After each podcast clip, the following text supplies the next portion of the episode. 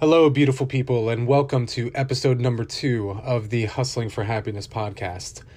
I am your host, Chris Teisch, the creator of the brand Hustling for Happiness. And if you're unfamiliar, Hustling for Happiness is a website which I have created to bring as much value as possible. It's a blog, and with each blog article that I write, I also record it. So, in case you don't have the time to sit down and physically read the articles, you can listen while you're commuting to work or cleaning or working out. But I seek to bring as much value as possible, so I hope that this accomplishes that. The title of this episode is Someday is Not a Day of the Week. So let's dive in, and I hope you enjoy. Something that drives me crazy is the word someday. Not in the hopeful sense, because it normally isn't used that way. I'm talking about when people speak about their goals they know what they want, they're clear about it, and then instead of taking action, they utter someday. They say the word someday, and that's the action that they take. Someday I'll learn piano. Someday I'll write that book. Someday I'll start that business. Someday I'll get in shape. Last time I checked, someday isn't a day of the week. It's vague, it's unclear. There's no day on the calendar called someday. So why do we say that? Why do we do that? Isaac Newton's first law of motion states, quote, an object will remain at rest or in uniform motion in a straight line unless acted upon by an external force. Objects will remain in their state of motion unless a force acts to change their motion. Unquote. Unless a force acts to change their motion. When you're uttering someday, you're not changing anything. You're waiting, you're stalling, you're procrastinating, and ultimately you're wasting time.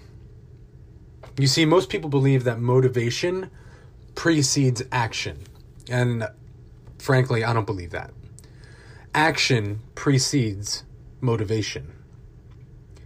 When you start something and then finish it, it gives you a sense of pride, an accomplishment. Then you're motivated to go check something else off of your list. The majority of people wait to feel motivated or feel motivation of some sort to get moving. No. Get moving, and then the motivation will follow. So let's look at the calendar. I see Monday, Tuesday, Wednesday, Thursday, Friday, Saturday, and Sunday. No someday. No some days at all. You see, life is never going to be this perfect storm of opportunity for you to be able to say, okay, now's the time. No. It starts when you put one foot in front of the other. So, what I want you to do, your mission today, think of all of the some days in your life, those goals, those passions, those dreams that you've been putting off. Take on one of them and then do. Do it. Do something. Find a way, anyway, just to start right now decide to take a step. It doesn't matter how small, just take a step. Take some form of action and then assess and see how you feel. The progress that you'll make will inspire you. It'll then motivate you to keep going to see how far you can take it.